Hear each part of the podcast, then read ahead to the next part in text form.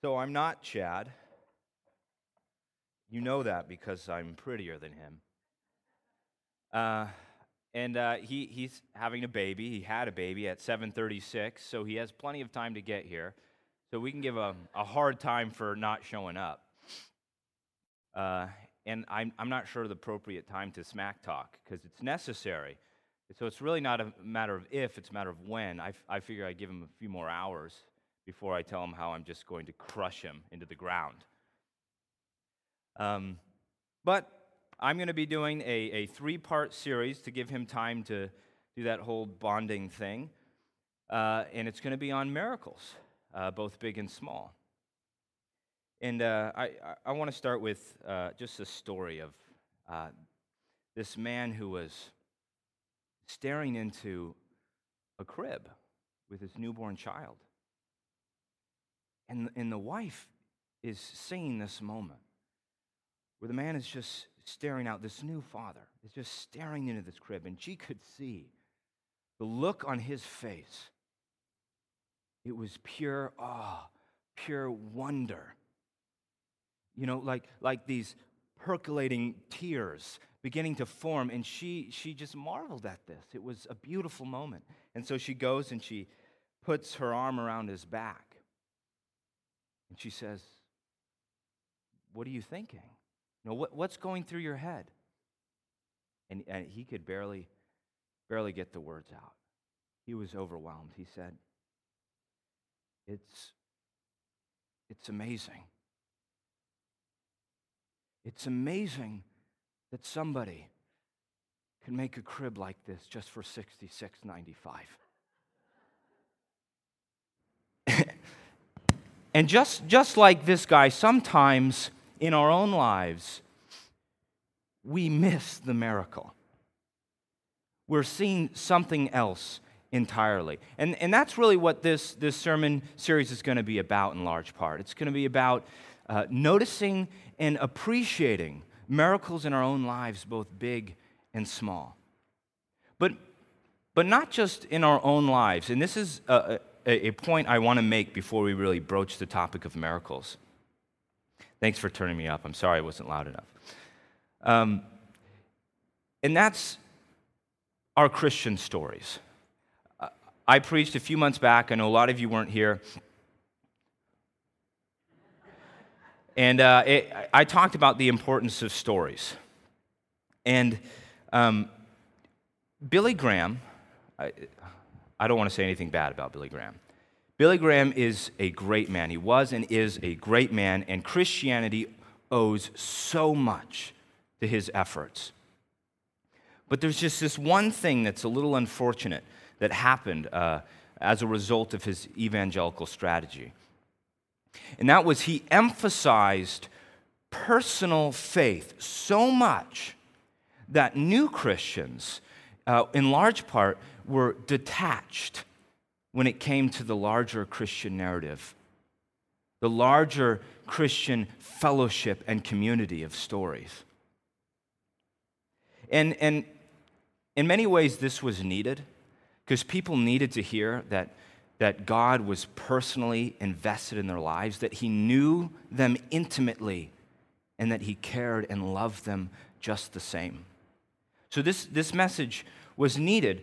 Uh, but as a result, uh, many people go through life only hearing their story, and they only know about their story. And this, this could be good for, for some people. Like if, if your story is just full of miracles, that's awesome. See, but at other times and for other people, when they look at their lives, they may see a conspicuous absence. They survey the vast landscape of their life, and all they really see is a lot of brokenness and a lot of hurt and a lot of missed opportunities for miracles.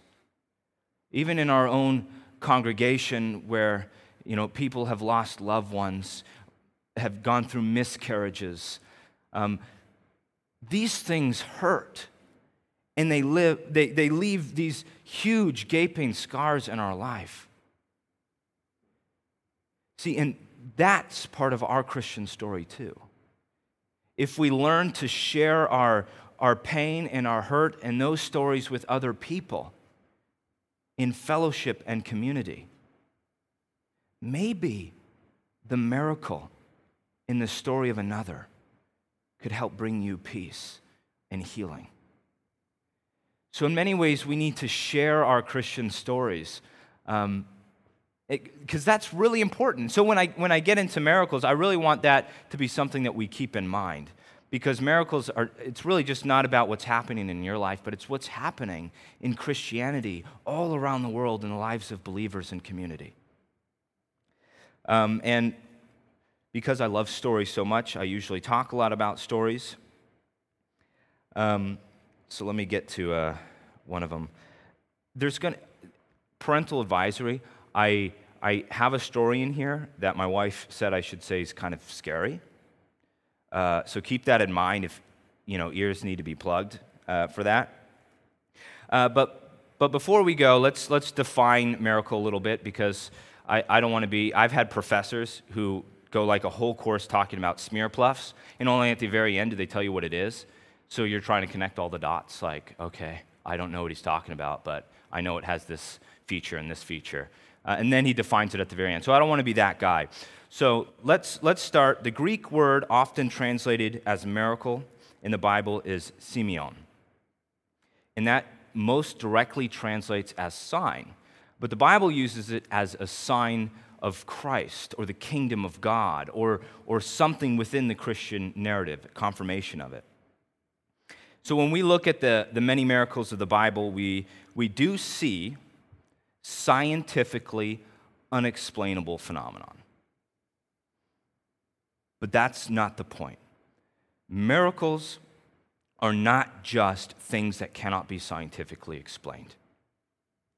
Oh, so, being born of a virgin, changing water into wine, healing of the royal official's son, healing of the uh, Capernaum demoniac, uh, healing of Peter's mother in law, healing the sick during the evening, catching a lot of fish, healing a leper, uh, raising um, people from the dead. These are things that Jesus did, and they all really do defy scientific scrutiny. But like I said, it's not the point. So here's the, here's the sort of scary story. It's too bad my father's not here to, to correct me if I'm wrong. So we'll assume I'm right on every detail. In 2007, he wrote a book called Soaring in the Spirit. And it's really about revitalizing Christianity in an emerging culture. It's, it is a great book. Um, he's not paying me to say this. It was in 2007, so I don't know if he's still making money from this book. But um, in, in one of the chapters, um, he tells a story about uh, he and his coworker, Manuel. Um, friend and coworker, and they were at his house, and like any bored teenagers, they had just recently graduated high school, they had a fantastically stupid idea. They thought, you know what, we're bored. Why don't we go down to the local retail store and buy a Ouija board? Because that's fun. If you don't know what a Ouija board is, it's this, this board that has the alphabet, it has yes, no, it has these uh, other symbols on it, and it has this, a little pointer that you put your hand on, and that basically will move um, ostensibly by spirits. Spirits will move this thing and answer questions for you. Uh, so, you know, nothing like a good old fashioned seance when you're bored. So they get, they get this and they put their hands on it, but the problem is, spirits apparently are not very uh, concerned about these two because it's not working.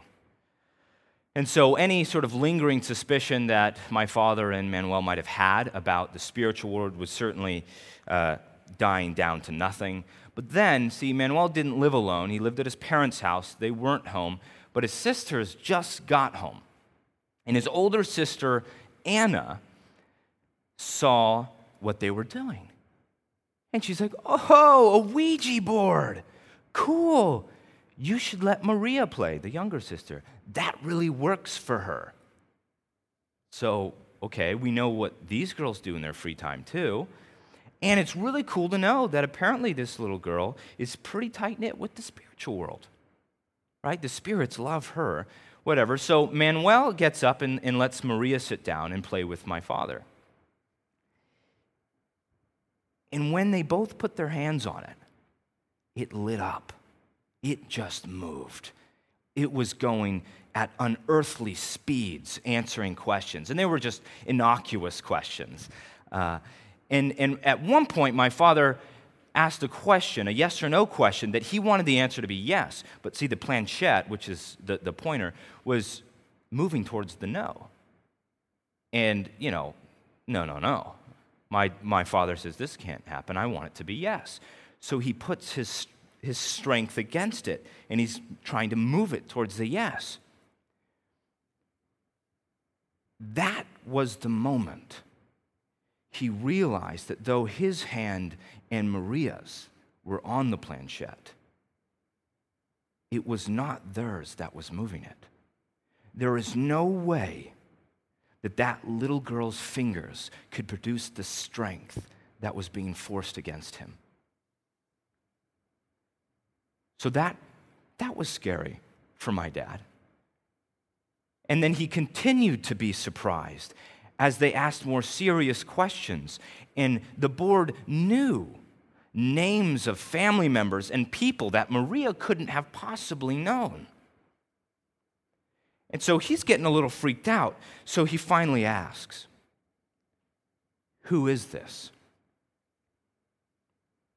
This is the devil.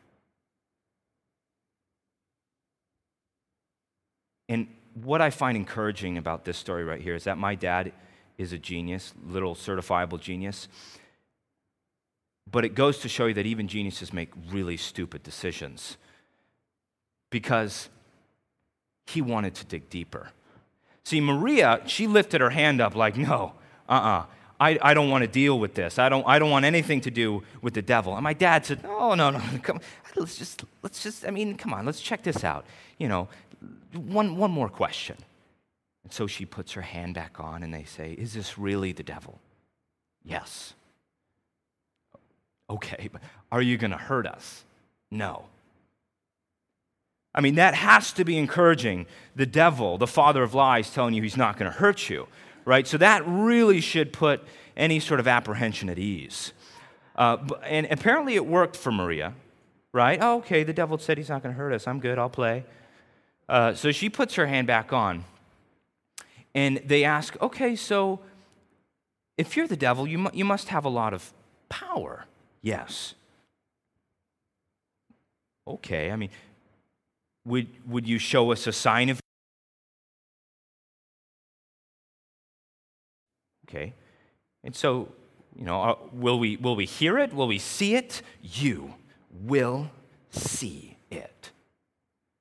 So it goes on, and uh, uh, they find out that, okay, something's apparently going to happen at 7. And they take a break, uh, and they, this is a weird detail. They take a break and go eat bologna sandwiches in, in the kitchen. Um, and, he, and, he, includes that detail bologna sandwiches. It's like, okay, uh, I would not be able to eat at that time. Um, but one of the things that my dad notices when he's in the kitchen uh, is he notices the, refrigerator has all of these fruit magnets that are just sort of randomly scattered across the bottom of the refrigerator. And the, the, the refrigerator you can see from the living room that they were playing in. Uh, this is called foreshadowing, FYI. Um, so they end up going back and uh, they ask, you know, are you going to uh, show us? Are you, are you still there? Yes, yes. And, you know, 7.30 comes around, and then it, the, the planchette becomes more deliberate. It's not friendly in any way. It says, turn out the lights. See me, I'm like, no, uh-uh. I'm not turning out the lights. But my dad looks, at Manuel gives him the, mm-hmm, do it. So he did. He turned the lights out. And they sit there in probably the tensest darkness they'd ever been in. And a few minutes pass, and they're probably freaking out, thinking, okay, no, nothing's happening. Turn the lights back on. Right? So they turn the lights back on. Everything seems normal. And then Maria points and screams. And they turn around, and on that refrigerator, all of those randomly scattered fruit magnets are now in eerie clarity on top of the fridge, spelling the word Ouija. And they, they ask, Is this the sign? Yes. And then it says, Look for another at midnight. See, but at, at midnight, my dad was in his own bed, staring up at the ceiling, eyes just wide open and terrified. And then he remembered the words of his old Catholic school teacher, Father Aquinas. The only way to defeat evil is with the one power in the universe that is greater God. So, in that moment, he didn't beg the devil for no more signs. He prayed to Christ. He said, Jesus, please protect me. I don't want any more signs. And no more signs came that night. And what's so instructive about this story?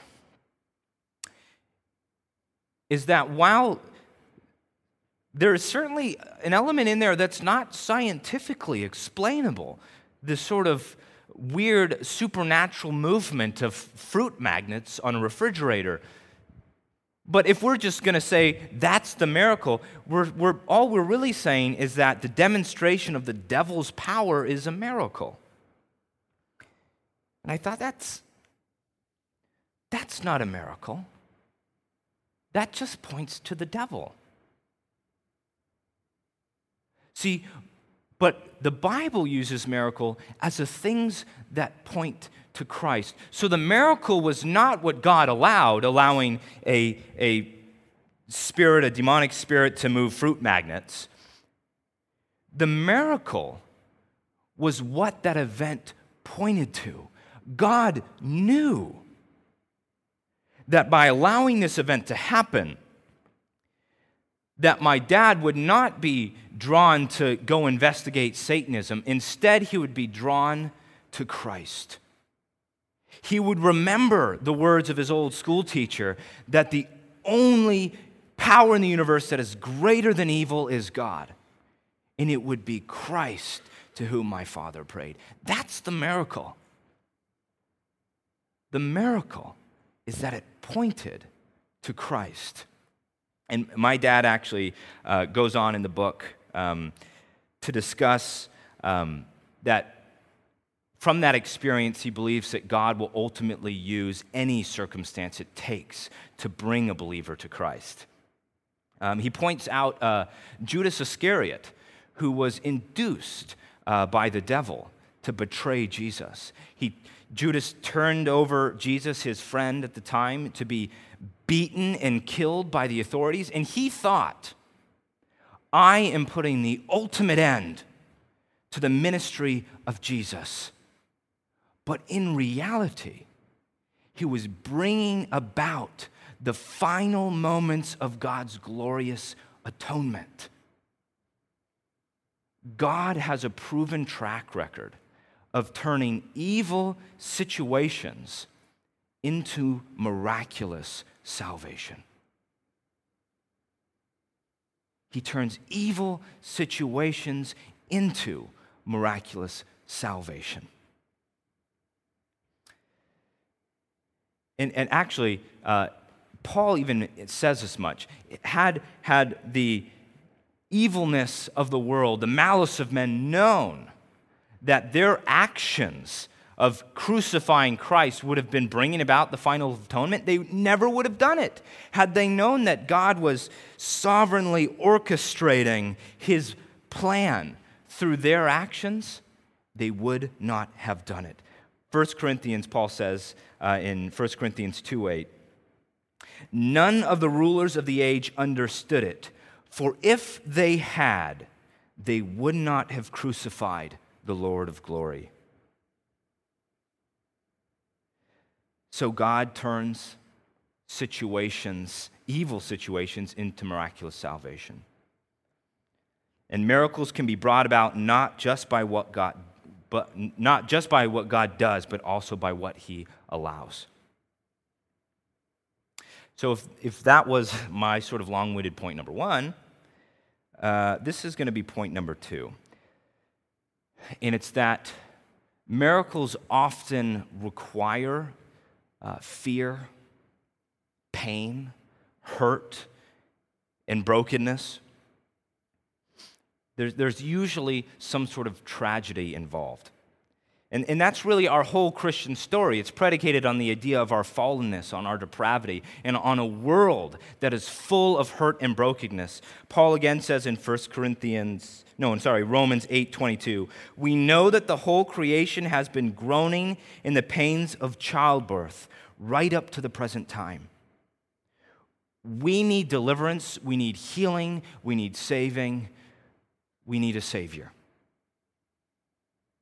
And out of the more than 40 miracles uh, that Jesus uh, performed in the New Testament, there's only about five that didn't have a, a, a person involved uh, with some sort of tragic story. Uh, and the ones I can think of are uh, the virgin birth, uh, the withering of the fig tree, uh, the water into wine, of course, the walking on water, and the catching a fish with a coin in its mouth. All the, all the other miracles really have some sort of broken situation that God is fixing.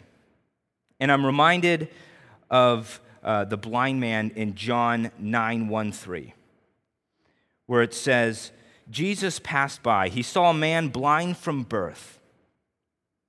And his disciples asked him, Rabbi, who sinned, this man or his parents, that he would be born blind? Jesus answered, It was neither that this man sinned nor his parents, but it was so that the works of God might be displayed in him. See, the path from tragedy to miracle is op- often tumultuously unknown. We don't know how long we'll have to endure tragedy before a miracle. Um, we just don't know. But we, we have to be optimistic in our faith. See, Jesus does go on to heal the man, but when we see this situation, what we notice is that this man was born blind. So he was living with the tragedy of darkness his whole life until a single moment that tragedy was turned into the miracle of new vision.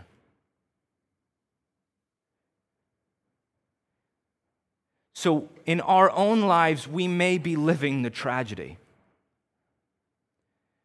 but we have to be optimistic that that tragedy in a moment could be turned to a miracle.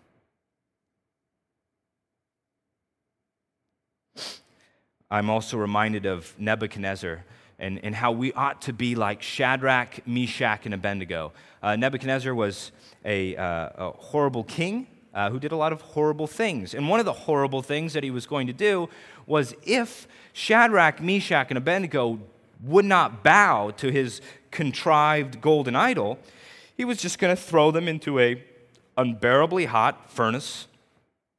And uh, he says this now, if you're ready, Nebuchadnezzar does. Now, if you're ready at the moment you hear the sound of the horn, flute, lyre, trigon, psaltery, and bagpipe, and all kinds of music, to fall down and worship the image that I have made, very well. But if you do not worship, you will immediately be cast into the midst of a furnace, blazing, a furnace of blazing fire. And what God is there that can deliver you out of my hands? He teed that one up for them, obviously, because there is a God who can deliver them. And they respond saying, Oh, Nebuchadnezzar, We do not need to give you an answer concerning this matter. If it be so, our God, whom we serve, is able to deliver us from the furnace of blazing fire. And he will deliver us, not out of your hand, and he will deliver us out of your hand, O king. But even if he does not, let it be known to you, O king, that there are not that we are not going to serve your gods or worship the golden image that you have set up. So they had the belief that God could save them, the anticipation that He would save them, and the faith to endure it nonetheless. Living your life believing that miracles can happen, anticipating them, and having the faith to endure tragedy nonetheless is far greater than living your life believing you'll never experience one. And here's an interesting point. The reality is is that if you live your life believing that miracles can't happen and won't happen, you're actually working to ensure that you'll never experience that in your life. In Mark 6, 5 through 6, when Jesus, when his, uh, Jesus could not do any miracles there except by his hands a few, heal a few sick people. He was amazed at their lack of faith. So, God has, in many respects, conditioned miracles on the faith of those receiving them. And here we have a, a, prime example where the condition of faith was not met, and miracles in that area were significantly reduced. If we live our lives faithlessly and determined in our belief that no miracles can happen, we are actually participating in willfully creating a miracle less reality. Not a miraculous, a miracle less reality. Uh, so here are my, my points thus far, since I know they're not illustrated in the most coherent fashion. The number one is a miracle is not just something that defies scientific understanding, it is rather the manifestation or, or a sign that points to Christ.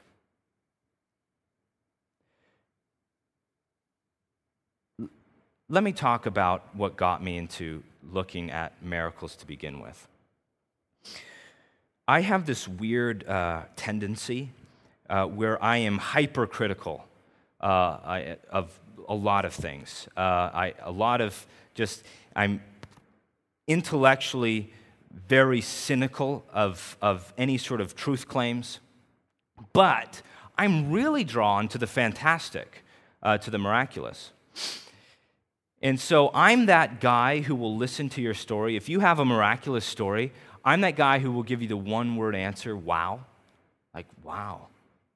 And that's because wow is a really safe word. Wow is either like, wow, I think you're crazy, or wow, that's a really cool story, or wow, are you serious right now? Like, you are in, on another level. So, wow is my go to word because it's nebulous, it's very judicious, and I don't have to explain anything. It's just wow. But if, if I had to, if pressed, I don't want to be that guy who says, that is a cool story, but I don't think I believe it. And it's not that I would be calling you a liar. I would be thinking, well, maybe there's some other uh, scientific explanation. Maybe you're misinterpreting a perfectly explainable natural phenomenon. So that, that's kind of been how I go about things. And so I, have studied all kinds of miracles, literally from um, incredible jumping, you know, miraculous healings, uh, people randomly just spontaneously getting golden teeth. Uh, uh, manna appearing in Bibles and uh, people having prophetic knowledge of their missing car keys. Um, just, I know where it is. It's in the fridge. Um, okay. And, and so I've always been just really, really critical of these things. And, and in studying, uh, I came upon uh, NDEs, near death experiences, which was a really big one. And I thought, wow, these are really cool stories. These are about uh, people who have literally died, experienced medical death. Either their heart is completely stopped for uh, a certain duration, and then you, your brain starts, stops receiving uh, oxygenated blood, and you, your brain waves uh, aren't there anymore. And these people experience things during that state of medical death. Um, there is an, a, a, third stage there's heart death, brain death, and then there's biological death, which is when you're literally decomposing, um, which um, maybe uh, the, the raising of Lazarus and the resurrection of Jesus could be uh, examples of people who've experienced biological death and uh, were raised. But the accounts that we're dealing with are medical deaths. So either your brain is not functioning anymore and your, or your heart is stopped for a long period of time. And these people see like heavenly utopia, bright lights, out of body experiences. And I thought, wow, this is so cool. These stories are cool. But they cannot be externally verified. There is no independent and objective evidence for their existence. Therefore, I am skeptical. Right? And I was. And while I was doing my research, I came upon a lecture by Gary Habermas. And uh, Gary, I knew Gary Habermas from school. And I thought, Gary Habermas, he's a well respected New Testament scholar, big time in the philosophy of religion, and he specializes in the resurrection of Jesus Christ. What is this highbrow academic doing talking about near death experiences? And then his lecture, he started talking about all the things that I was concerned about. He was talking about, you know, well, there's not independent evidence for these things. In fact, some of the experiences can be rec- replicated uh, using uh, magnetic over the uh, right temporal lobe of the brain, where people can have sort of out of body experiences. So some of it can be scientifically replicated. I thought, yes, yes, yes, that's the problem. And then he said, but I'm going to categorize these as non veridical. I said, non veridical, which is, it's of like non truthful? I mean, what do you mean non veridical? And what he meant was there's another category called veridical or veridical, depending on which dictionary you look to have pronounce the word for you. Um, and I thought, well, what are these categories? Well, the, the non veridical category were ones that people have cool experiences, but nothing can be independently verified. And I thought, well, then what could be possibly independently verified in the veridical categories? And he said, well, there are countless examples of people who have died and have experiences of the real world that can later be objectively verified. Like somebody, for instance, having an out of body experience when they die on the, on the uh, medical counter and they go up to the roof and say, Oh, there's a pair of blue shoes here. That's interesting. They go back uh, when they're resuscitated and they say, Whoa, I had this weird experience. I, I saw bright lights. I saw all this heaven like utopia. Oh, and I also saw a pair of blue shoes on the roof when I was going up. Okay? And they go and they say, Wow, there, there's a pair of blue shoes on this roof other uh, countless examples of people going and hearing jokes that people say in the waiting room that aren't probably very appropriate and it's about them and then calling them out on it by the way hey, when i was in there i came out here and i saw that you said that joke that was me but pretty funny high five right um, that, that kind of stuff I was fascinated with. I said, Whoa, we have countless examples that can be independently verified. There is external and objective evidence for the existence of these uh, experiences, at least the uh, certain portions of it. And so I said, wow, we actually have evidence of something that, uh, given our present system of, of science, cannot be scientifically verified. And, I, and, and that's when I thought to myself, I said, well, wait, I mean, is it a miracle because it can't be scientifically verified? I mean, because these other non veridical experiences that can't be scientifically verified, they, they were very real experiences for the people. In fact, so many of them changed their life entirely. It radically altered their perception of existence and, and that there is a God. This experience was so real to these people. And am I just going to say, well, that's not miraculous because um, Science can account for a lot of those factors. These ones, however, can't be scientifically verified, so they're miraculous. And he thought, no. No, no, no, no. It's not the how of an event. See, the how of an event can make it great, but only the why can make it miraculous. Why did this event occur? In the story of my father, why it occurred. The how was great. The moving, the magnets and stuff, that was great power. But the why was miraculous that he was brought to Christ. It's the why that makes things miraculous. And so I thought, you know what? That's that idea that, it, you know, of, science, it having not to be scientifically verifiable, I, that's just, that's not true. That's not true because that experience was real for people. It was why it happened.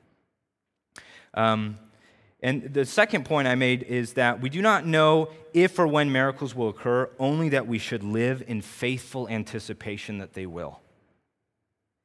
And third, a worldview that presupposes that God does not interact with the world in a miraculous way works in sort of a circular way to verify or confirm what it presupposes.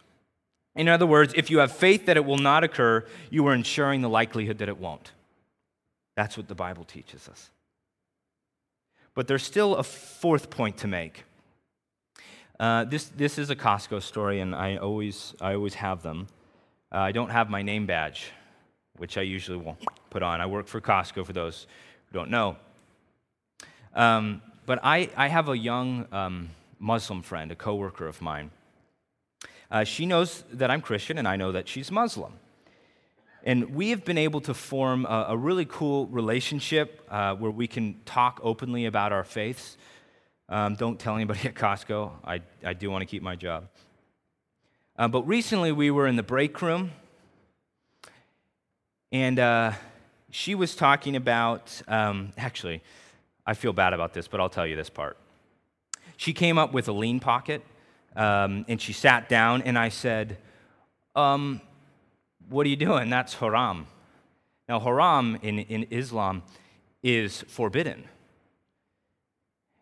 I don't know why I knew. I have this thing of just knowing useless information sometimes. I don't know why I knew that there were pork derivatives in a lean pocket, um, but I did. And of course, a quick Google search confirms that this is haram. Like a, a, a Jew would say, this is unclean. You can't eat this. And so, uh, she gave me her lean pocket. I felt bad, but I did eat it. True story. I, I, that's not why I did it. I ate it when I got home. I, my wife heated it up for me because I felt too, too guilty to do it myself. No guilt in eating it, though. But that was disgusting. Just stick with the straight hot pocket. Lean pockets are not good. That's totally beside the point. Um, um, but so we started talking about this haram halal thing, and uh, halal is, is permissible, haram is forbidden. Uh, the same as, you know, that we use as uh, kosher or not kosher, unclean or clean. And uh, she, she started talking, telling me about this dream she had of a Costco chicken bake. She said, I have a dream that I had one that didn't have any bacon. I said, Wow, that's a really weird dream. I've never dreamed about the Costco food court ever. Um, but then I thought, well, why don't you get one and, and you know, pick the bacon out? And she said, oh, no, no, no, no, no. Because what is haram cannot just all of a sudden become halal, right? What is, what is unclean can't just all of a sudden become clean. And I thought, well, I mean, what if you were eating a sandwich and I came by and I accidentally dropped a piece of bacon on it and I just picked it up real quick and said, oh, sorry? He said, well, it's contaminated. That sandwich, that halal, that permissible sandwich, is now haram. It is forbidden. And I thought, whoa, this is, this is radically different than my, my Christian narrative, my Christian perspective. And she, she was curious. She said, Well, I mean, what do you, what do you mean? What, what's so different? And I said, Well, see, in, in my Christian story, it's not about you know, clean becoming unclean. It's about a person who can reach out and touch uncleanliness and restore it.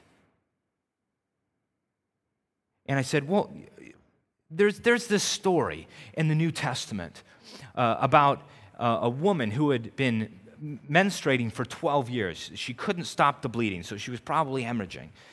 Um, so she, she has this menstrual cycle, and that, that means in, in Mosaic law, she is ceremonially unclean.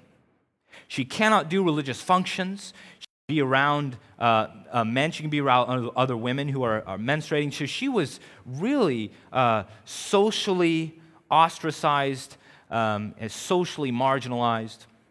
But she heard of this guy who, um, actually, at this point, when I said that, she's um, the, the, woman I was talking with. Uh, she she interrupted me and she said, "Oh, so that's that's the same for you guys."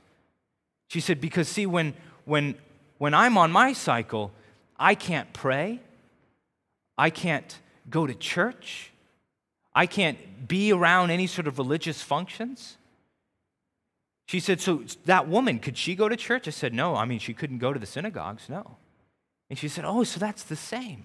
And I said, Well, no. Well, no, no, no, no. Hear me out. Hear me out. This, this woman heard of a man who was healing people. So she beelined it to Capernaum. That's 30 miles away from where she was. And after 30 miles, I would have thrown myself at the feet of, of this person, but she didn't. Uh, let me get uh, the verse here. Um, she said, The woman said to herself, If I touch his clothes, I will be healed.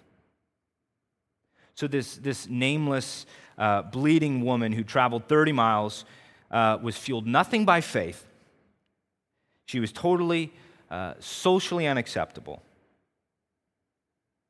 And she went and she touched his clothes. Her willingness to believe she could be well again, despite all evidence to the contrary, was really miraculous. I think that's a miracle. And when she heard about the man who'd healed many of various diseases, that's what she did. And so when she touched him, what happened? She was healed. And, and, by, and what's interesting here, it, by law, her touch would have made Jesus unclean. But by grace, just the opposite happened. She was made well. She was made whole simply by believing that Jesus could heal her and daring to act on that belief.